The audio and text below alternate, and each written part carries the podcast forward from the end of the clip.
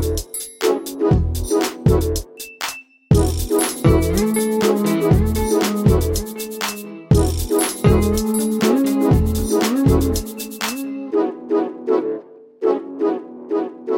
men eh, då tror jag att vi börjar kvällen. Så himla kul att ni har kommit hit allihopa till Stora Teatern och till vår samtalsserie som heter Konst som motstånd. Eh, jag heter Anna Ostrovsky och jag jobbar som producent här, bland annat för den här serien. Och eh, idag är vi så himla glada att vi kan välkomna dig, Maria Sveland. Eh, Maria som är journalist, som är författare, filmare, får man väl också säga, poddare och eh, debattör alltid med kvinnors liv och eh, villkor i fokus. Så fint att du kunde komma. Och sen så har vi Sonja Schwarzenberger. Ni ska väl snart få applådera tänkte jag.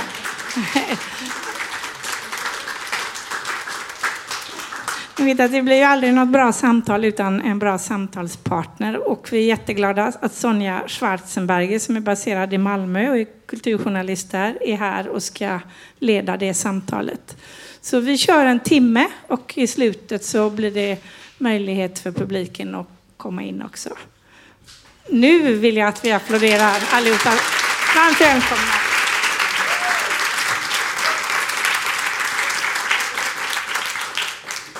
Så roligt att ni är här. Hörs det okej för er längst bak?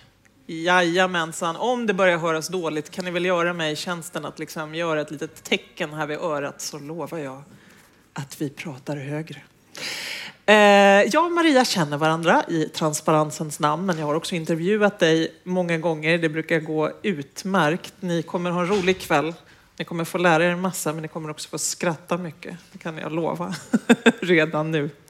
Eh, Eh, Maria Sveland, du har redan fått en presentation, men jag tänker att min första fråga när jag liksom tänkte på temat motstånd. Jag har känt dig i många år och vi började också med att, att jobba ihop och jag intervjuade dig när Bitterfittan har kommit ut. Och så tänkte jag, liksom, jobbar du någonsin med något annat än motstånd? Är du ens intresserad av medvind? Ja, det är jag faktiskt. Eh, jag tycker aldrig att jag... Jag tycker aldrig att jag har liksom så här egentligen gjort någonting som jag medvetet har tänkt oj, det här kommer eh, väcka jättemycket motstånd. Jag tycker att de frågor som jag har skildrat och skrivit och gjort dokumentärer om eller vad, vad det än, vilken form det än har haft tycker jag är så otroligt grundläggande. Alltså det är så självklara, det är så pinsamt självklart. Det borde verkligen inte väcka motstånd. Det, det handlar om liksom, kvinnors rätt att leva sina liv fria från våld. Det handlar om basic rättvisa i familjen. Sådana så här tråk, egentligen väldigt tråkiga, tjafsiga saker som hur mycket tid man lägger ner på att ta ansvar för familjeprojektet och vem som gör det och vem som inte gör det och så. Moderskapsrollen, varför den är så tyngd med andra förväntningar och krav jämfört med, med papparollen. Eh, liksom, egentligen så är det så grundläggande. Jag, jag, vet, jag tror att det var så här Betty Davis eller någon som sa någon gång att så fort jag uttrycker en åsikt som skiljer sig från en dörrmatta så blir jag kallad för feminist. Och det är liksom lite så känner jag. Att så, här, så fort man liksom tar i de frågorna så väcker det jättemycket reaktioner och känslor. Så det har liksom aldrig varit min ingång att vilja att vilja skapa motstånd, alltså det har aldrig varit ett, en drivkraft. Att så här, nu ska, vi, nu ska vi starta bråk, nu ska det bli spännande att se vad alla tycker. För att herregud, jag är bara en människa. Alltså, jag vill också ha uppmärk- alltså, bekräftelse och beröm och att folk ska tycka så här, åh vad, vad duktig du var, vad fint det var. Liksom. Och så när man inte får det, utan bara folk blir bara förbannade, så är det skitläskigt. Verkligen. Alltså, jag, jag tycker att det har varit eh, jag har vant mig under åren, för jag har ju förstått att av någon jättemärklig anledning så, så, så, så jobbar jag tydligen i motstånd. Men det har aldrig varit en önskan och det har aldrig varit en drivkraft. Jag, jag har bara velat göra saker som jag tycker är viktiga. Ja, men om man tänker liksom motståndet som du väljer, inte reaktionen på det du gör, men ämnena du uppsöker. Du hade kunnat skriva lifestyle, Maria, du är journalist. Du hade kunnat ägna din journalistiska gärning åt till exempel inredning eller matjournalistik. Det är inte så att det bara... Alltså, vad i dig söker upp ämnena som ändå handlar om i sin egen natur är ett motstånd? Ja, men då har det väl varit för att jag eh, är kvinna i den här kulturen och i den här världen som systematiskt diskriminerar och trakasserar, sexualiserar, objektifierar kvinnor hela tiden. Och att det från ganska tidig ålder har gjort mig förbannad. Och jag har bara känt att det är så orättvist och det, det är inte okej. Okay. Och om man på något sätt, jag tror att så här, när jag gick in, jag började ju som journalist och då, då tänkte jag att jag använde ganska mycket journalistiken för att få svar på massa frågor som jag själv inte förstod. Och då var ju det helt egoistiskt den typen av frågor som skavde i mitt, i mitt personliga liv. Som till exempel? Till exempel eh, moderskapet, alltså bristen på rättvisa i familjelivet som, som ju blev min första roman, Bitterfittan, som kom 2007. Eh, det sexuella våldet är också någonting som, som jag har sysslat väldigt mycket med i massa olika, både romaner men också i reportage, dokumentärer och så vidare. Alltså saker som jag på riktigt gör mig vansinnig och så har jag väl liksom använt journalistik, alltså media eller romaner för att liksom skriva om det. Eh, och då har jag alltid tyckt så här, men det här är ju självklart, det här måste vi prata om, det här är ju inte klokt att det får se ut så här. Och sen så märker man att nej, det var inte alls så självklart. Det var liksom, ja, inte, nu låter det som att alla alltid har hatat mig. Det har de ju inte gjort. Alltså det är ju folk som också har tyckt så här, ja men det här är viktigt, det här är bra. Men, men att ändå att det har väckt så pass mycket. Jag har ofta känt mig förvånad över att det har väckt ändå så mycket reaktioner eh, och så mycket hetskhet eh, faktiskt. Eh, hetska reaktioner. Det har förvånat mig faktiskt. Det är ingenting som jag har varit beredd på faktiskt. Jag tänker att vi ska komma till det när vi pratar lite om boken Hatet som jag tänkte föddes ur reaktionerna.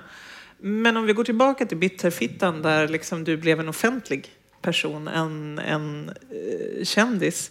Alltså dels ifall det nu finns någon som inte har läst Bitterfittan så tycker jag att du ska berätta om vad var det för motstånd som du behövde skriva ur dig i den boken? Ehm, ja, men då hade jag precis, då var jag 28 år och hade precis blivit mamma till mitt första barn och eh, var chockad över att eh, de här fina jämställda idealen som jag och min dåvarande man hade att de var så svåra att omsätta i praktiken. Att det var så tydligt att det blev eh, ja, men att det fanns helt andra förväntningar och krav på mig som mamma i termer av närvaro och liksom så här, eh, som det inte alls fanns på han. Eh, och jag var extremt naiv, det är den första att erkänna. Eh, så att mycket av de här känslorna hade, handlade ju också om självhat, tänker jag. Alltså det fanns ett enormt självförakt. Liksom. Eh, Menar du i att det blev som en, det blev? En klassisk dubbelbestraffning, att man känner så här, men hur kunde jag som, som tycker att det här med feminism är så viktigt och som, som har liksom hållit på och predikat om det och varit engagerad i den rörelsen sedan jag var tonåring.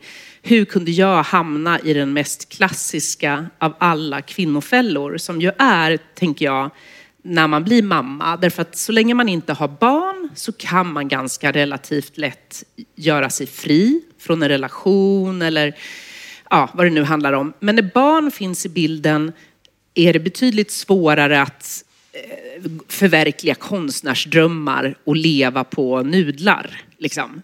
du har barn att försörja. Du, du, plötsligt så förbinder, så har du plötsligt en massa begränsningar som handlar om ekonomi, som handlar om att gärna ha en partner så att ni är två som kan ta hand om det här barnet och så vidare och så vidare. Men tid och rummet i hemmet, tänker jag plötsligt. Ja. Så blir det en, en, jättefokuserad plats. Ja, och det blir inte lika lätt heller att bara säga till den här snubben så här att fan, jag är skitirriterad på dig. Nu kan du, jag drar. Alltså det går, det, man skiljer sig inte hur lätt som helst. Det vet alla som har barn. Att det, det liksom går man och drar på alldeles för länge ofta. Liksom, innan man verkligen vågar göra slag i saken. Och då krävs det dessutom att du kanske har en ekonomi, vilket vi vet statistiskt att kvinnor, vi tjänar sämre än män eh, och så vidare och så vidare.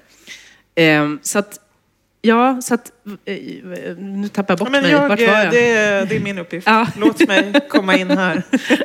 Därför att jag tänker, med Bitter Fettan så tänker jag att den boken blev väldigt älskad. Jag förstår att det kanske inte bara är din upplevelse, du, du är ju också den som får stå på första parkett när någon är sur över den. Men den väckte ju ett jättestarkt gensvar hos många. Eh, vad tror du det beror på? Eh, Men jag tror att det beror på att den kom, alltså den kom 2007 och det var liksom i en tid när det hade varit ganska tyst kring feministiska frågor. Vi hade haft 90-talet som var ett decennium där feminismen var ganska, liksom, eh, det här som antifeministerna ofta pratar om, så här, statsfeminism. Och så är det någon, ett skällsord. Så här, det är en statsfeminism, alltså, som att det pågick en feministisk konspiration mellan, mellan politiker och den feministiska rörelsen, vilket ju tyvärr är bullshit. Alltså, ingen önskar mer än jag att det verkligen var så, men, men så har det ju verkligen inte sett ut. Men, men om det finns ett decennium i vår moderna historia som man kanske skulle kunna ändå karaktärisera som statsfeminism så är det 90-talet när vi hade så här Margareta Winberg var jämställdhetsminister. Det fanns ganska så här täta allianser mellan den utomparlamentariska feministiska rörelsen och den politiska feministiska feminister inom polit, politiken.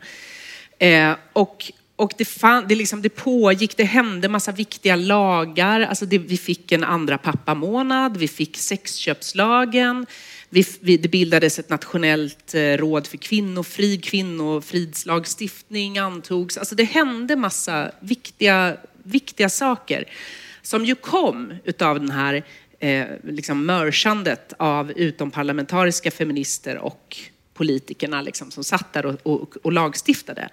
Och, och, då, och, och sen så kom, det är ju så liksom om man tittar i hela feminismens historia att det går i vågor. Man, man, man, kom, man, får, man får rösträtt, sen kommer det tillbaka slag. Man, man får en annan rättighet uppfylld, så kommer det tillbaka slag. Så ser det ju ut i alla politiska frihetsrörelser. Var man, vilken politisk frihetsrörelse man än granskar så, så är det så här, rättigheter, bakslag, rättigheter, bakslag. Och så ser det ut inom feminismen också genom hela historien. Och här hade vi haft ett decennium som var då ganska progressivt. Och då är det klart att det sen kom en motrörelse i, i början av 2000-talet. Eh, och där kom bitterfittan eh, i det. Så jag tror att det fanns, det fanns en tystnad och att den fyllde någon sorts liksom, ja, att det såklart var jättemånga som gick omkring och kände samma sak. Att jag som är född, jag är född 74, jag har växt upp med att jag alltid har fått höra att så här, du har samma rättigheter och möjligheter som dina killkompisar. Eh, det, du, du, ni är den mest jämställda generationen, Sverige är det mest jämställda landet i världen. Ni kan göra vad ni vill. Svenska kvinnor ska inte gnälla, för titta hur det ser ut i andra delar av världen och titta hur, hur långt vi har, mycket vi har åstadkommit.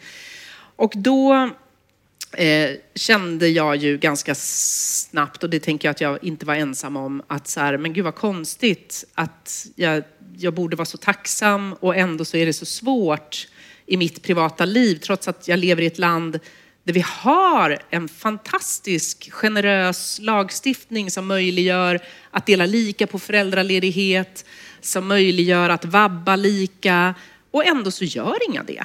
Äh, jag och min man gjorde inte det. Eh, flera av mina nära vänner, när jag tittade på dem, så var det ju så här, de delade inte heller lika på föräldraledigheten. Alltså det verkade ju som att det fanns ett glapp mellan den här liksom... Tanken och praktiken. Ja, tanken och praktiken som var så oerhört svår Eh, och det gjorde ju i alla fall mig både förvirrad och förbannad eh, och frustrerad. Liksom. Ja, och, så, och, och, och jag tänker att jag uttryckte eh, Jung pratar ju om så här, äh, det univers- ja, men äh, den här magin med att man liksom kanske ändå är uppkopplad i någon sorts konsensus liksom universellt. Jag tänker att det kanske är så att man oftast när man tänker tankar så är man inte ensam om dem utan man delar dem eh, med massa människor. Jag tänker också att du startade hela det privata politiskt för oss 80-talister som kom lite efter, som kanske inte hade varit med i den vågen. Det är ju inte liksom en ny sak att feminister blir privata eller aktivister blir det, eller när man har en politisk tanke, men det kändes som att, för, för mig i alla fall i den läsningen, att säga, oj, någon pratar till mig direkt ur sin privata erfarenhet. Ehm, jag kommer ihåg att jag, att jag hade, ja men och förstås med Nina Björks Rosa täcket, men i någonstans mellan er att det blev, att det kom närmare. Mm. En kort reflektion, jag ska hålla mig till frågorna. Och jag tänkte att vi skulle, men nu är vi alla liksom med på tåget och känner igen oss lite i det, så jag tänkte att vi ska hoppa till idag, apropå liksom svängningar som kommer och går och rättigheter man tänker är skrivna i sten. Ehm, du jobbar just nu med podden Body Rights för RFSU och i ett av de allra senaste avsnitten så har du ju åkt till USA för att bevaka precis det vi har talat om, alltså en, backlash. Ehm, Helt enkelt att intervjua röster från frontlinjen om, eh, och kampen för fri abort. Berätta om, om din resa dit. Ja, nej men, och det är ju liksom helt eh, chockartat skulle jag säga, det som har ja. hänt i USA. Eh, och att det eh, Ja, det var så här, de, de, hade ju Women's March nu i oktober, så då var jag så här, ska inte, borde inte vi åka dit då? För det kommer ju bli liksom historiskt med alla de kvinnor, alltså en tredjedel av USAs kvinnor saknar ju just nu eh, kroppsligt självbestämmande. De bor i stater där det inte finns eh, abort. Och det finns siffror som säger att jag tror att det är typ 60 miljoner av USAs befolkning räknas som fattiga. Och då är det verkligen fattiga, inte enligt svenska mått, utan verkligen, verkligen under eh, gränsen.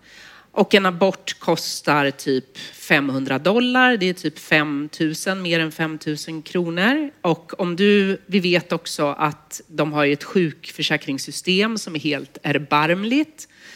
Eh, och även om du då har ett jobb som, som har gett dig en sjukförsäkring så är det inte säkert att den gäller i en stat. Så att om du råkar bo i en stat som nu, det är 18 delstater tror jag hittills som har, det, det ändrar sig hela tiden, men jag tror ungefär någonstans runt 18 är det i nuläget som har begränsat kraftigt eller helt förbjudit eh, abort. Eh, och om du bor i någon av de staterna så ska du alltså både då betala liksom själva aborten, men du ska också behöva bekosta en resa till en grannstat. Du ska kanske behöva bo över på ett hotell. Eh, ofta, vi vet att de som gör aborter ofta har barn sedan innan. Det behöver att du, kan, du behöver alltså ordna barnomsorg för dem för kanske ett, två, tre dygn. Eh, och så vidare. Och då hamnar vi plötsligt på en summa som, som är så här 10-15 000 kronor. Och det är en oerhörd summa om du tillhör någon av de 60 miljoner människor som är fattiga. Och det här är alltså liksom, det är någonting som också så här, som vi vet drabbar svarta människor, latinamerikanska människor som vi vet ofta saknar sjukförsäkring och som också tillhör USAs fattiga del av befolkningen. Eh, så det är så fruktansvärt. Och det kommer, liksom, det kommer handla om eh, människor som dör. Men, men det kommer också framförallt att handla om ett enormt lidande som kvinnor i USA nu liksom får gå igenom. Eh, och det, då åkte jag dit och var där i två veckor i New York och Washington som ju ändå är två liberala stater, stater där abort är möjligt men där det nu är jättesvårt att få abort därför att det kommer ju då massa kvinnor resande och det gör att väntetiden då plötsligt, eh, det är redan ganska svårt att få liksom en tid för en abort. Så att väntetiden då, om du har kommit på i vecka sju, åtta att du är gravid, så kan det ta tre, fyra, fem veckor extra innan du verkligen får en tid. Även om du bor i någon av de här delstaterna som det är. Och det var så otroligt berörande eh, att träffa alla de här kvinnorna som är med all rätt ursinniga över vad som händer just nu. Eh, och det är ju, man kan inte prata om en demokrati, tycker jag. Om, om hälften av befolkningen inte har kroppsligt självbestämmande så, så är det ju inte en demokrati längre. Man har, tagit, man har liksom undan fråntagit eh, deras rätt att påverka sin framtid. Och vi vet ju liksom också att abort eh, ofta också är någonting som händer när du är ung. Så att det kan också handla om att eh, du kanske hade tänkt att plugga eller precis hade fått ditt drömjobb. Alltså det blir sådana oerhörda konsekvenser eh, som, är, som är svåra att ens överblicka. Eh, och jag tycker att det är så fruktansvärt skrämmande det är ju inte bara i USA, men liksom Nej, USA blir ju så nära för att det är liksom ett land som vi har identifierat som ja, men, eh, eh, västerländskt land. Eh, och sen är det så här, ja, ja, att de där borta i Afrika eller Latinamerika inte har rätt till abort. Alltså det är så här någonstans långt där borta, verkar många tycka. Eh, det är såklart precis samma tragedi när det händer där, om, om inte ännu värre, för där är det ännu fattigare.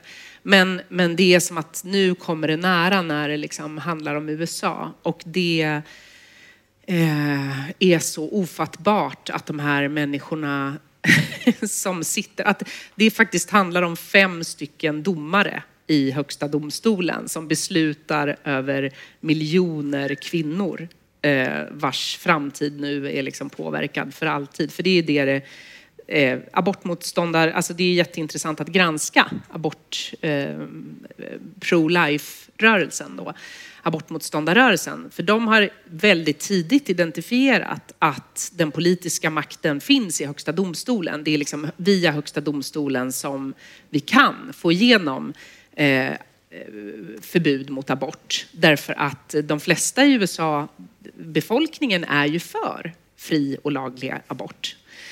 Eh, men så har de identifierat det. Ja, och sen så lyckades de via Trump eh, han sa redan innan han blev vald till president, att han lovade att försöka tillsätta konservativa domare som skulle driva igenom eh, eller upphäva det här prejudikatet Roe vs Wade, den här lagen från 73 som gjorde att aborträtten blev grundlagsskyddad. Ja, och så har de lyckats med det genom att bygga upp sin politiska makt under flera decennier. Och nu sitter vi här och det är irreparabelt. Alltså det är ju så många liv och eh, människors hälsa och eh, så som hinner förstöras innan det kanske, kanske går att få tillbaka igen. På väldigt kort tid. En utrikesreflektion till, för jag tänker att vi kan inte prata om motstånd och feminism utan att nämna Iran i det som pågår liksom just nu. Förra veckan så var det 40 dagar sedan Masha Amini mördades av sedlighetspolisen. Ehm, och på samma sätt som håret reste sig på mina armar när Roe vs Wade eh, gick igenom i USA, jag tänkte det här kan inte hända, så får jag också en sån här, vad händer i Iran just nu? Vad känner du när du ser motståndet som människorna visar regimen?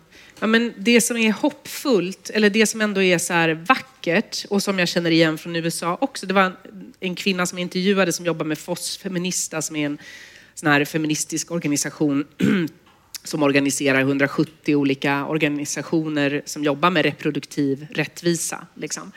Och hon sa så här, överallt i världen just nu så leds Eh, alla progressiva rörelser av kvinnor.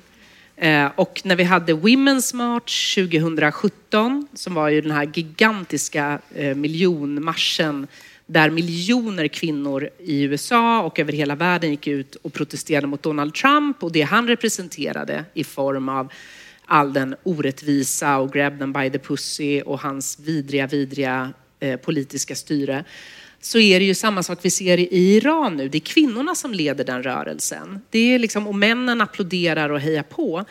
Eh, och det, eh, det är fruktansvärt det som händer, men det är så fett. Eh, det ger faktiskt mig hopp att se att det är liksom kvinnor nu som ändå så här, så, Riskerar sina det- liv. riskerar sina liv, ett ofattbart mod, går ut på gatorna och vägrar liksom ta på sig slöjorna och dansa runt och liksom leder demonstrationerna och protesterna. Så att det finns ju något, det finns något så, så dubbelt, för det finns något så oerhört vackert i det också som ändå är, ja. Jag, jag har alltid känt mig så här ganska skeptisk till de här t-shirtarna där det står the, female, the future is female. Eh, så jag har känt så här, vad menar de? Så här, vadå, den är inte, den är inte, alltså det, så är det ju inte. Ja, vi kan önska det, men det, så, kommer det inte, så är det ju inte. Liksom, ja. men, men jag börjar mer och mer känna att ja, men det är den. Det är, liksom, det är via kvinnor som, som eh, radikala förändringar sker. Det är liksom kvinnor som leder all politisk framåtrörelse för rättvisa just nu över hela jorden. Männen vet jag inte riktigt vad de gör. De är med, de sitter och dricker öl. Någonting. Nej, men Det är alltså, väl jag vet- ändå några som har tagit några kulor i Iran också. Ja, det är det. De stöttar kvinnorna. Det är väldigt fint att se. Eh, Men ja, Jag menar, och, och det gör också det oket. Strunt samma. Ja. Vi, som hade, så jag, jag blev i alla fall... ehm, det är lite tyst om det, tycker Ja. jag. Så jag kände att det var viktigt, apropå det, det kanske största motståndet Mm. som sker just nu i världen, tänker jag är där. Men nu ska det här handla om, om dig. Det har varit spännande att prata lite utrikespolitik, men jag tänker att liksom din plats som journalist, författare och en tid där det pågår allt det här vi nu har pratat om i, i världen, så är du liksom en skrivande och tänkande person.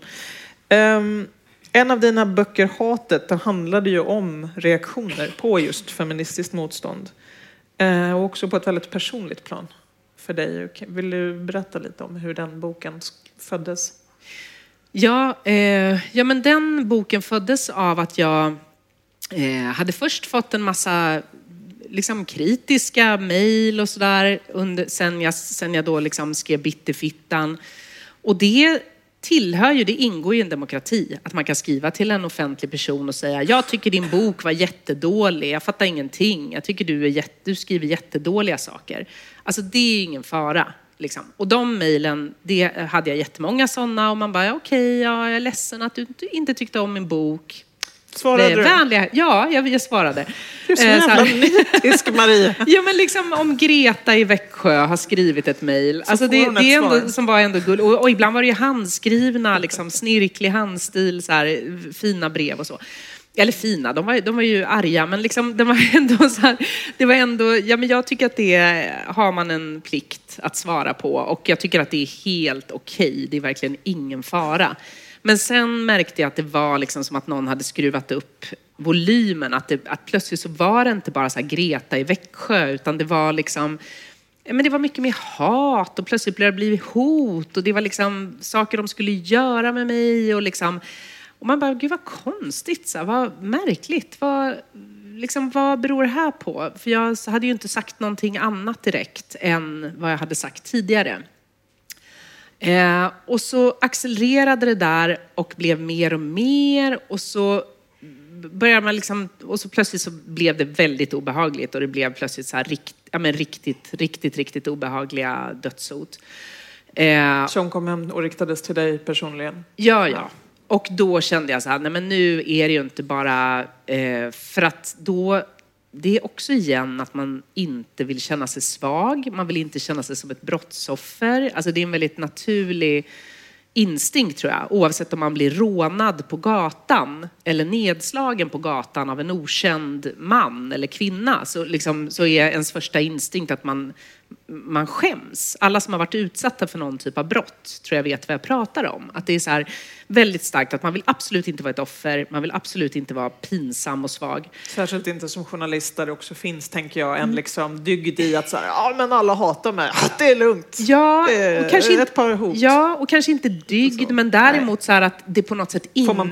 ingår i arbetsbeskrivningen. Ja. Och, och liksom det, det visst vet man ju att feminister, folk som på något sätt har uttryckt feministiska saker har i alla tider fått en massa skit och det visste jag också.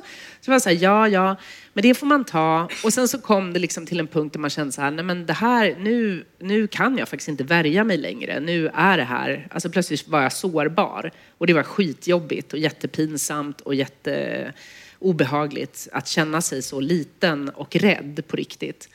Och då eh, bestämde jag mig för, och så började jag prata också med så här, kollegor. Och så visade det sig att jättemånga av mina eh, liksom, feministiska eh, så här, vänner och kollegor som också på något sätt uttryckte andra åsikter än de som är en dörrmatta, alltså eh, som bara skiljer sig lite, lite, satt ju med precis samma skit som jag. Det här var ju liksom inte bara jag som satt med, så det här är ju ett politiskt hat som liksom är mycket, mycket större än, än, än mig eller enskilda feminister. Och då eh, så bestämde jag mig för att skriva den här eh, boken, Hatet, som på något sätt skulle försöka förstå. Och den var ju också någon sorts terapeutisk liksom, bearbetning, att försöka förstå vad det var jag hade varit med om och placera in det hat jag hade fått i en större politisk kontext. Eh, och eh, det det var ju också inte tydligen helt självklart. Alltså, och det var också så här, det, var, det, här var alltså 2013, då pratade man inte jättemycket om hat och hot mot offentliga kvinnor. Det har kom, nu är det någonting som verkligen finns på agendan på ett bra sätt. Men jag kommer ihåg att något år, eller liksom, jag kommer inte ihåg exakt, men typ samtidigt där så, det var Reinfeldt var, var eh, statsminister och plötsligt en dag kom jag hem från jobbet och så slog jag på radion och så hörde jag att han höll ett tal. Det var en, en, den blixtinkallade presskonferensen, Reinfeldt, och så hörde jag att han sa så här, ja, eh, att eh, hata och hota, det kan aldrig vara okej okay i en demokrati. Alltså han lät jätteallvarlig, så här, verkligen statsmannaaktig. Mm. Och, och jag kommer ihåg att jag bara, det bara frös, för jag bara tänkte så här, nej, nej, nej, nu, nu är det någon som har blivit dödad. Alltså Breivik hade hänt 2011, det här var typ 2012, 2013. Eh, liksom, och, och, vi vet att liksom på hans, överst på hans lista så var det feministerna som han ville döda. Det var feminister som stod högt upp på hans dödslista. Och det var bara ren tur att Gro Harlem Brundtland inte var på Utöja precis när han kom dit, för hon var högst, liksom, och Marte Michelet och de här andra. Liksom. Eh, och, och, så att det var ju liksom, det var ju, och det, vi, det, var flera som hade börjat gå ut med att de satt med jättemycket hot och hat. Så att jag, var, jag, jag blev jätterädd. Och sen så lyssnade jag vidare på hans konferens och så var det ju, då handlade det om att det var Djurgårdens eh, tränare som hade fått en massa hat från, från fotbollshuliganer. Och det är jätteallvarligt, alltså det är hemskt, det är fruktansvärt, det är inte det, jag, jag liksom skrattar inte åt det. Men det var bara så typiskt att vi hade liksom haft en diskussion om att offentliga kvinnor satt med massa hot och hat hela våren. Och han hade inte sagt ett pip. Och sen plötsligt blev hans eh, favoritlag Djurgården. Tränaren där var, eh, avgick som tränare för att han var så utsatt för hot och hat. Eh, och då blixtinkallar Reinfeldt till en presskonferens och liksom så här som han bara, nu, nu, nu får det vara nog. Nu har gränsen nåtts. Mm. Och på något sätt blev det så jävla tydligt för mig att så här, ja, det är precis så. Eh, alltså hur ska man tolka det på något annat sätt än att man faktiskt bara skiter i att kvinnor blir, att kvinnliga journalister eller författare utsätts för hot och hat. Alltså man kan inte tolka det på något annat sätt. Jag, jag tror också på, på, den här tiden får vi också komma ihåg att liksom kommentarsfält, um, alltså att internet var på ett lite annat sätt. För jag var ju faktiskt en av dem som, ja. som skrev om det här och bara två, tre år tidigare så fanns det till exempel inte moderatorer över kommentarsfält Nej. på Aftonbladet, på Sveriges Radio, på SVT. Så efter artiklar så var det ju liksom, eh, det var sida upp och ner. Ja av grova saker som inte rensades bort. Det började hända saker ungefär ja, men, året innan och under den här tiden. Som, så jag vill bara liksom sätta det i en kontext. Det går så mm. snabbt att glömma mm. hur Precis. det var. Så på något vis var de här två världarna liksom, eh, chockerade för att de möttes. Och de var också liksom lite ovana. Att... Men det var, jag tyckte också att det var så tydligt att det var så här, det spelade liksom ingen roll om det var en så här vänsterfeminist som jag, som skrev saker som de hatade för det.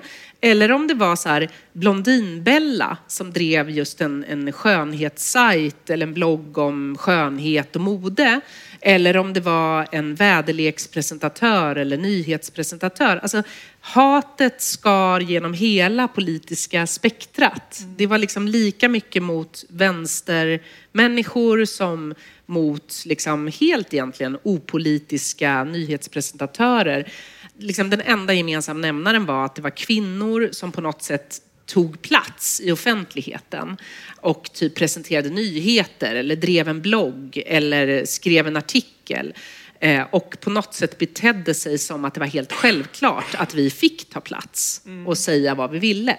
Och då räckte det för att man skulle hata. Och Ja. det, det, var också så intressant att det var inte bara vänster eh.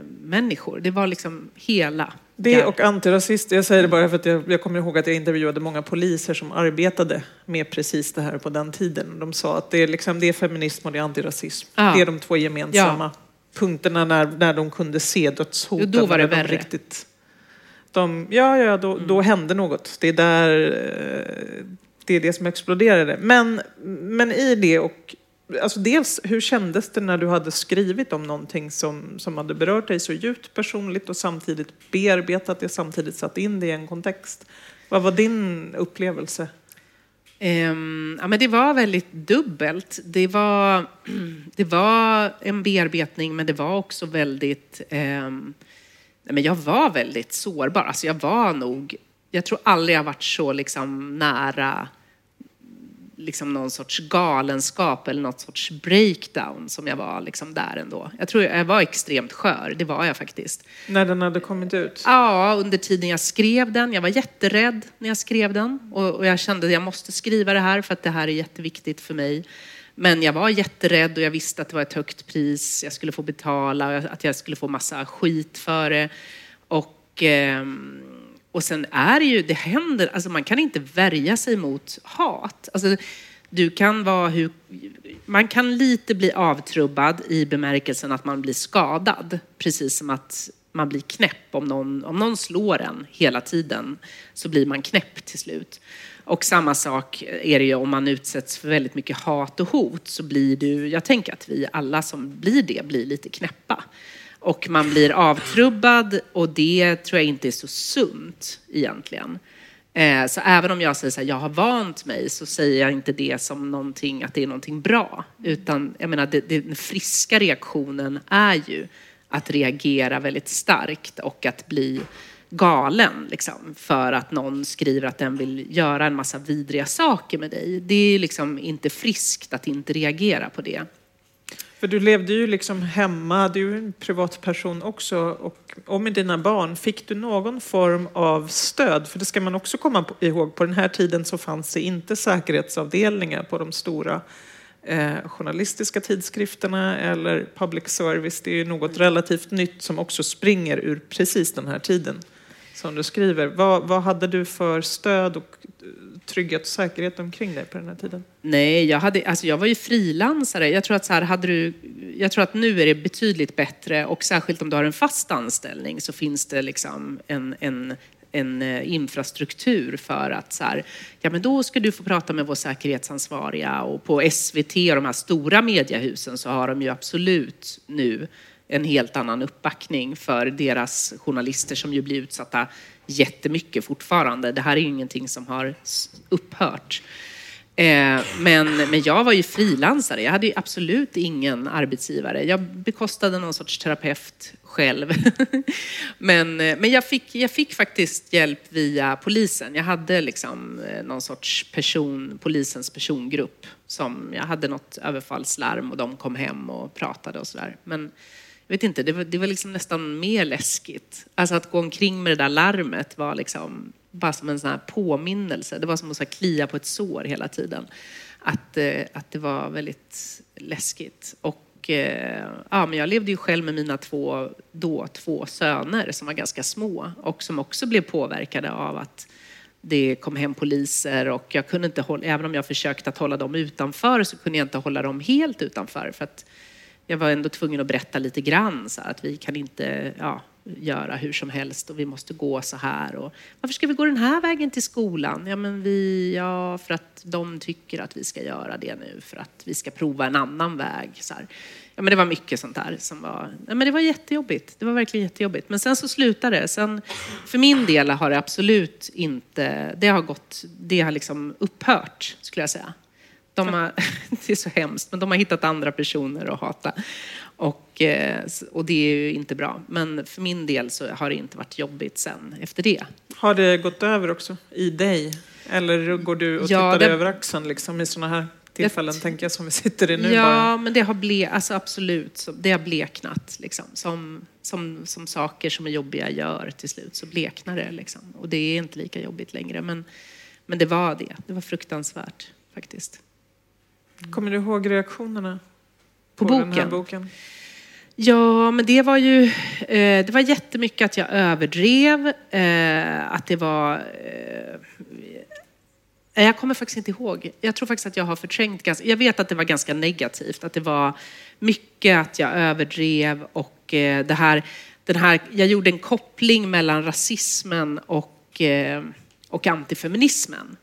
Och att det liksom fanns liksom ett nytt 30-tal, så här, vi går ett nytt 30-tal till mötes. Och det tyckte folk var fruktansvärt att jag kunde skriva det.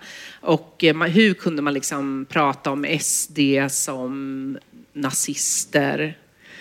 Och när man tittar på det idag så är det ju så här, om jag var inte en olyckskorp. Eh, alltså om det var något, om det är någonting man kan skylla mig för så är det att jag var naiv. Alltså de, de, de farhågor som jag målade upp då har ju blivit tusen gånger värre än det jag målade upp. Alltså idag sitter vi ju liksom, fan det händer ju, det är ju ja, nya avslöjanden varje vecka om SD. Nu när de verkligen har fått betydande eh, politisk makt så är det ju som att de också bara, de är inte rädda längre utan nu är det ju full patte liksom.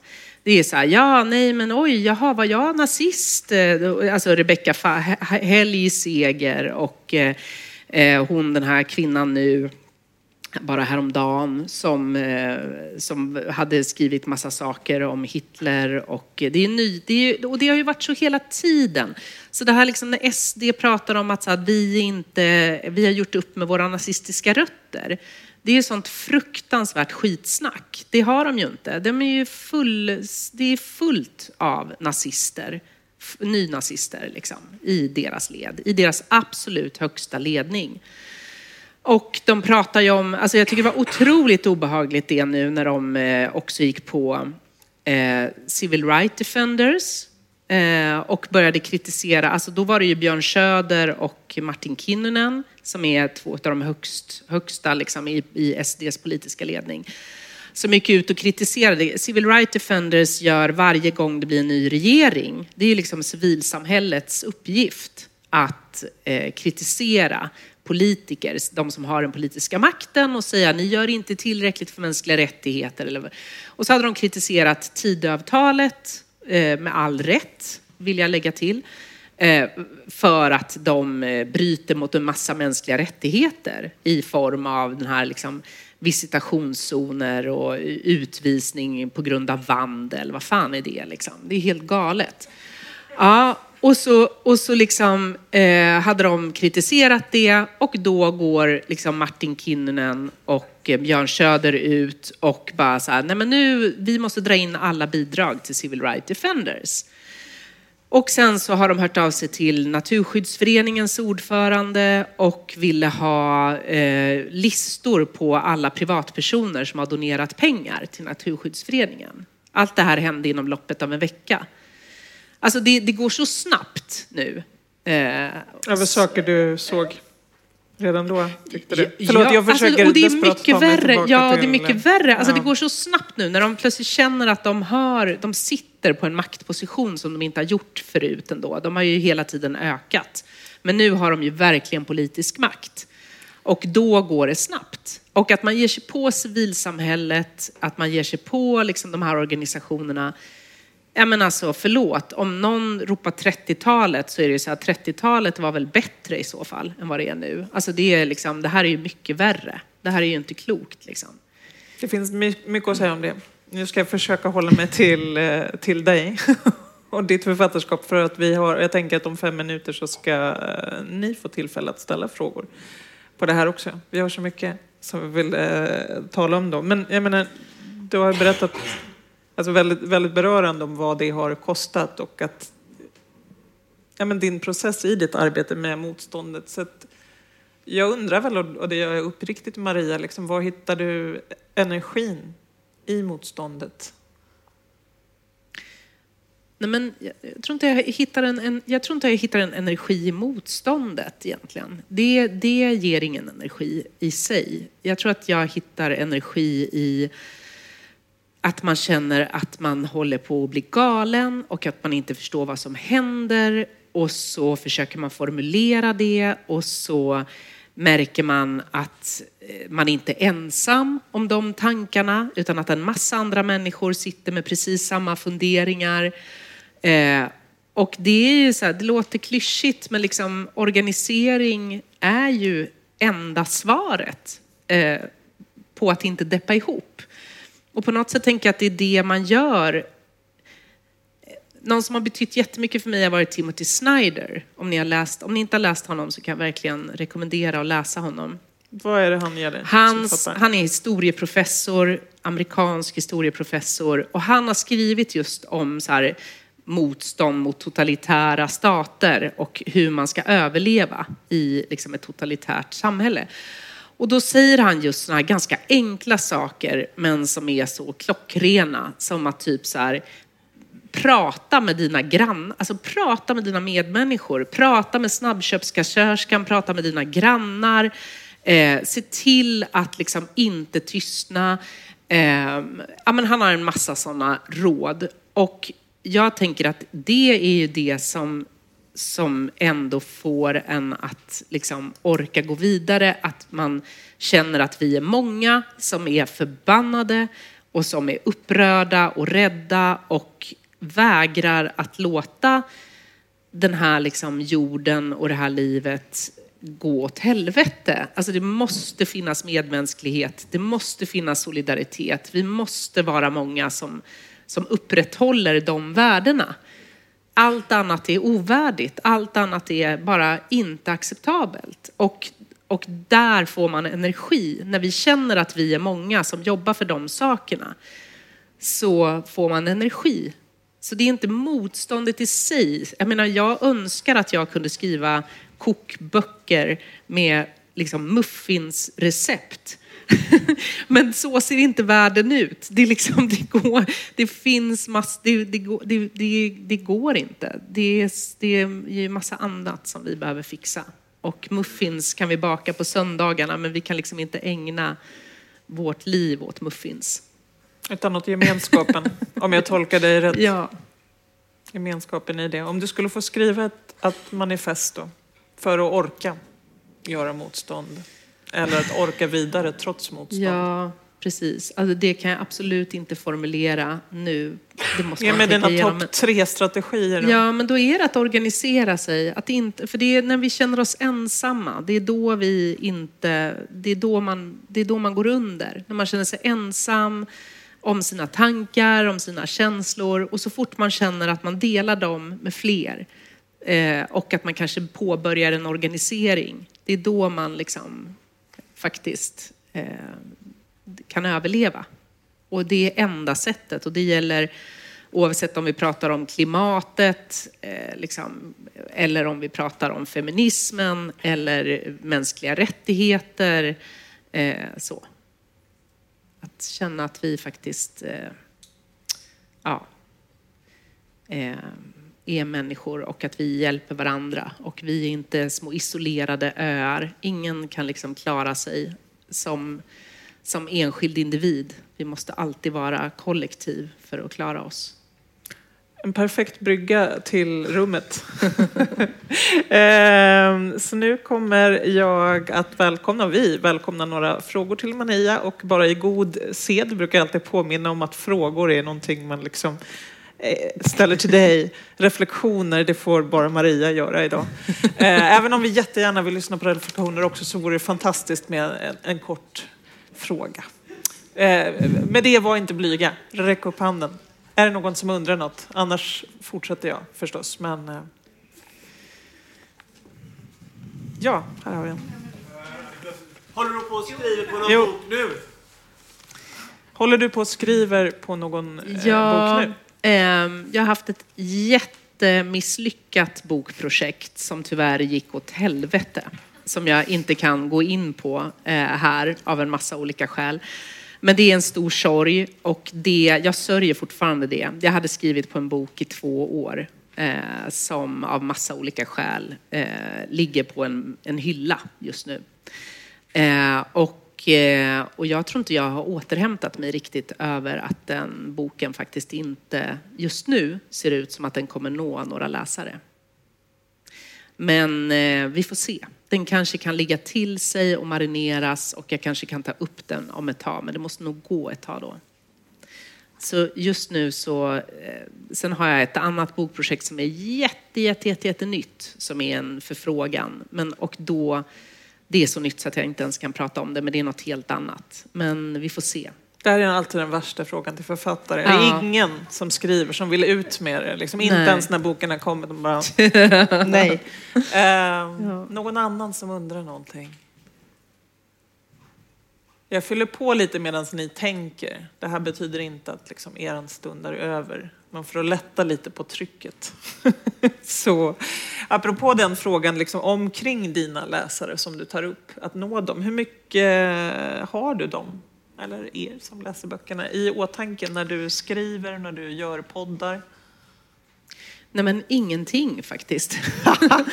Nej, för att det, eh, nej, man går under tror jag om man tänker, alltså det, det är helt eh, min egen värld eh, och eh, man kan liksom inte om, om man ska liksom lyssna på alla röster som kan finnas, kritiker eller liksom, eh, antagonister eller, eller mo, alltså motståndare av olika slag, eller för den delen sådana som hejar på jättemycket, så blir man också så här, det går, det går liksom inte, utan man måste verkligen, det, det är en kamp att hela tiden bevara, att hålla de rösterna tysta och att så här, skriva det jag vill skriva som kommer från mig oavsett vad. Och sen kanske det blir en skitdålig bok som ingen läser eller så blir det en jättebra bok som jättemånga läser. Men, och det kan man aldrig veta.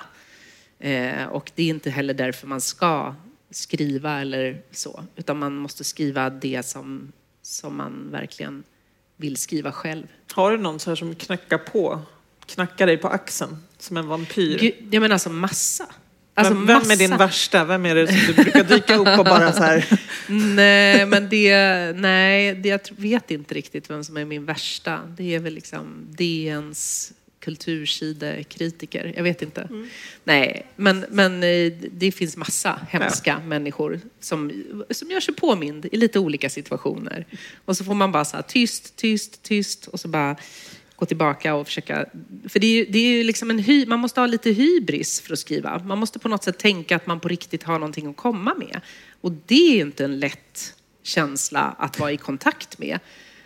Nej, men Att kanske inte så efter här- allt du har berättat. Nej, nej, alltså att verkligen tänka så här, nu ska jag skriva det här för det här är viktigt och det här kommer folk vilja läsa. Alltså det är ju jättesvårt att, att, att upprätthålla den känslan. Det är ju en kamp, en evig, ett totalt work in progress.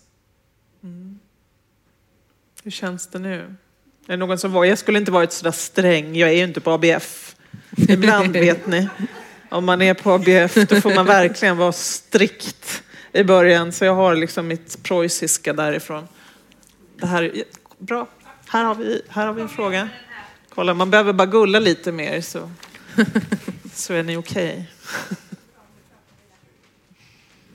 Eh, Maria, hur tänker du att varför det ser ut som det gör i Sverige och många andra länder nu med att det är så mycket rasism och så mycket antifeminism i samhället, vad det beror på egentligen?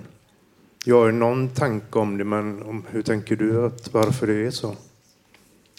Ja, det är en supersvår och komplex fråga. Men, men eh, det, om man ska titta så här, om man tittar då på liksom hur historien ser ut och så ser man på hur frihetsrörelser, så ha, alltså igen, det är ju den här dialektiken att när en förtryckt grupp liksom tar plats och, och kräver sina rättigheter så kommer makten alltid att slå tillbaka. Och om man tittar på liksom, till exempel vad som hände med, med antifeminismen efter metoo så kan man ju se att plötsligt så var det färre män än någonsin som ville kalla sig feminister, alltså unga män. Eh, och samma sak, eh, det var ju någon ny, det var någon ny studie som kom för inte så länge sedan också som visade att eh, unga killar idag var mycket mer skeptiska till jämställdhet än, än tidigare och tyckte att det var bara, liksom bara tjafs. Och jag tänker att samma sak med med liksom rasism, alltså vi har tagit emot flyktingar och så självklart vill, ska de ha ett bra liv och liksom få plats i vårt samhälle. Och så liksom kommer en motståndsrörelse mot att vilka är de som kommer här och tar våra jobb och tar våra pengar. Och jag, jag tänker att det finns en sån liksom inneboende dialektik som är så sorglig men som handlar om hela tiden en pågående maktkamp om resurser och makt. Liksom. Eh, om det så handlar om feminism eller, eller eh, rasism. Eh, och att eh, jag vet, jag, jag, vet, jag tycker det är så svårt. Jag tycker det är så obegripligt liksom, när man tittar på så här, skolvalet. Att liksom, vilka, vilka partier vann bland vår unga generation? Då blev jag deppig på riktigt. Det var SD och M. Eh, man bara, ni är första generationen som är mer konservativ än er föräldrageneration, era jävla fuck-ups. Alltså man, jag blir galen. Man blir så här, hur, hur kan ni? Är ni inte kloka liksom? Jag, och jag har två söner själv som är, de är, de är inte rasister, men liksom de är tonåringar och liksom min 16-åring kom hem häromdagen och berättade att han hade varit på en fest i en förort där folk stod och heilade på festen och han var helt chockad. Alltså det, det, det gör mig rädd. För att innan har jag alltid tänkt så här, ja, ja, men den yngre generationen, de är mer smarta än oss, de är mer radikala än oss och de kommer ta över och de kommer fixa det här. Men nu känner jag så här, nej, det vet fan om de kommer göra. För att de känns ju faktiskt dumma i huvudet. Och det får väl vi ta på oss. Alltså det är väl någonting vi har gjort fel då, då som föräldrar. Alltså att vi har uppfostrat dem på något jättekonstigt bortskämt sätt som gör att de tycker att de ska ha och ha och inte dela med sig. Och solidaritet finns inte ens som ett begrepp i deras liksom, Får jag komma med en reflektion här då, fast jag egentligen skulle ställa frågor? Men jag tänker, nu säger jag något jätte... Ja, Okej, okay, jag gör det här ändå. Jag sitter på scenen och vi har fyra minuter kvar. Um, nej, men jag, jag tänker att det är lite som med, med porr och barn nu jävlar lyssnar ni, att vi, vi får dem vi förtjänar. Ja. Vi får det porren vårt samhälle förtjänar och vi får de barnen vårt samhälle förtjänar. Att vi, jag vet inte om vi kan, kan lasta dem, men på något vis är det kanske en spegel. Har du en fråga? statistiken. Jag tycker bara det är viktigt att påminna oss om att det är stora skillnader mellan hur män och kvinnor har röstat i skolvalet. Det är ju kvinnor röstar fortfarande vänster och grönt och ja. männen röstar på SD och Moderaterna. Alltså. Så det här med rösträtt kanske vi ska börja prata om igen. Eh, vilka som egentligen ska ha rösträtt. Om vi nu ska ha någon sorts historisk rättvisa kring att kvinnor faktiskt inte hade rösträtt i många år. Ni hade era hundra. Ja, precis. Nu är det dags att ni sticker tillbaka. Så låt kvinnorna leda den här världen så kommer det bli bra. Mm. Ja. Eh, fanns ett mer giv, givet slutord eh, som så här, radioproducenten i mig vill bara så här och där tar vi applåderna. Eh, Maria Sveland, eh, eftersom rummet inte liksom har en till fråga så tänker jag om du själv ska få välja ditt liksom, sista vad du känner för att berätta för oss. Nu sitter vi ju liksom i ett rum med dig. Har du någonting du sitter och skulle vilja dela med oss de sista två, två minuterna på hela det här temat som liksom gått och, och präglat mycket av ditt yrkesliv? Förlåt för världens längsta fråga. Nej, nej, det tror jag inte att jag har. Nej. Okej, då får jag ställa den här lifestyle-frågan eftersom du inte kom igen. Hur mår du nu? Hur känns det nu att ha suttit och pratat om det här i en timme i rummet? jag antar att jag känner mig som Jan Guillou eh, eller liksom alla andra så här pösiga män som får sitta och lägga ut orden och berätta om sakernas tillstånd inför en publik. Att det är, är väldigt angenämt. Ja, bra. Ljuvligt. Jag hoppas att ni också har känt att det har varit angenämt. Det har varit bra för oss. Vi hoppas att det har varit bra för er. Tack så mycket för att ni kom. Tack Maria Sveland.